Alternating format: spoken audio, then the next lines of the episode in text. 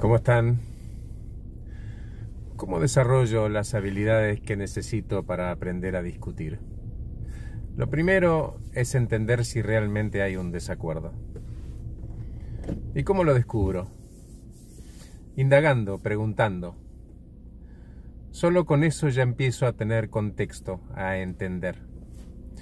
No vivo en la cabeza de los demás. Necesito información para entender por qué piensa de esa manera. Necesito comprender su racional. En segundo lugar, perder el miedo al conflicto, el temor al conflicto.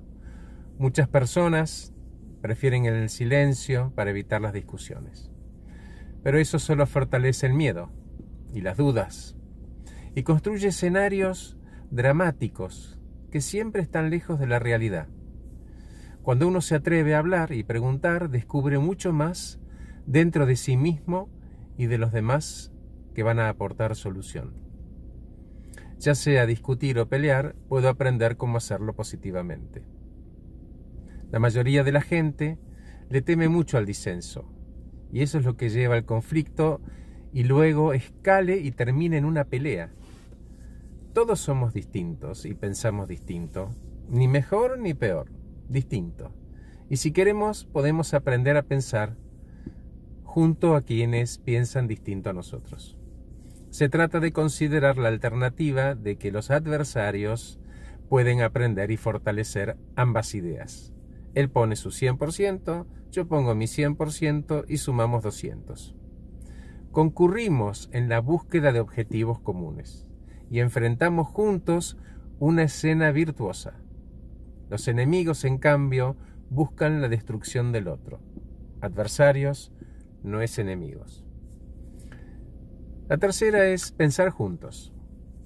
Y sí, va a haber mucho debate, va a haber conflictos, va a haber discusiones, pero esto va a permitir que todos alrededor de la mesa seamos creativos, solucionemos problemas y que modifiquemos todas las cosas que son necesarias modificar junto al equipo. La cuarta, y por último, practicar.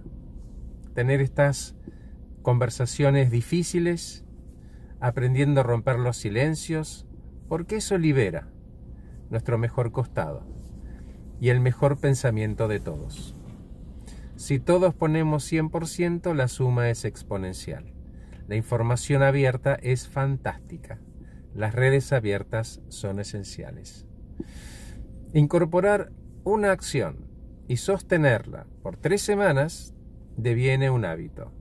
Y si durante ese tiempo le agregamos el talento y el coraje, en tres meses eso se transforma en una forma de vida. ¿Me explico? La apertura a escuchar activamente y a preguntar poderosamente es solo el comienzo de todo, no el fin de nada. Gracias por escucharme. Estén muy bien. Sigo viaje.